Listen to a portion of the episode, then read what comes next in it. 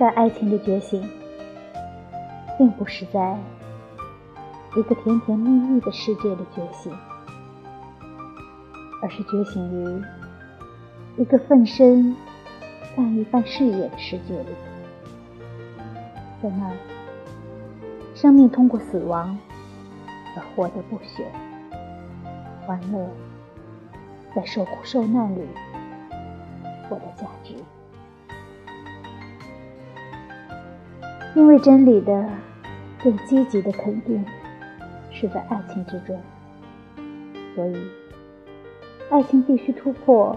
以剥夺威胁我们的一切，其本身才得以实现。贫穷，连最微小的损失也害怕；富裕，也放心大胆的开销花费。爱情是灵魂的富裕，因而爱情在敢作敢为和坚韧不拔上显示它的本色。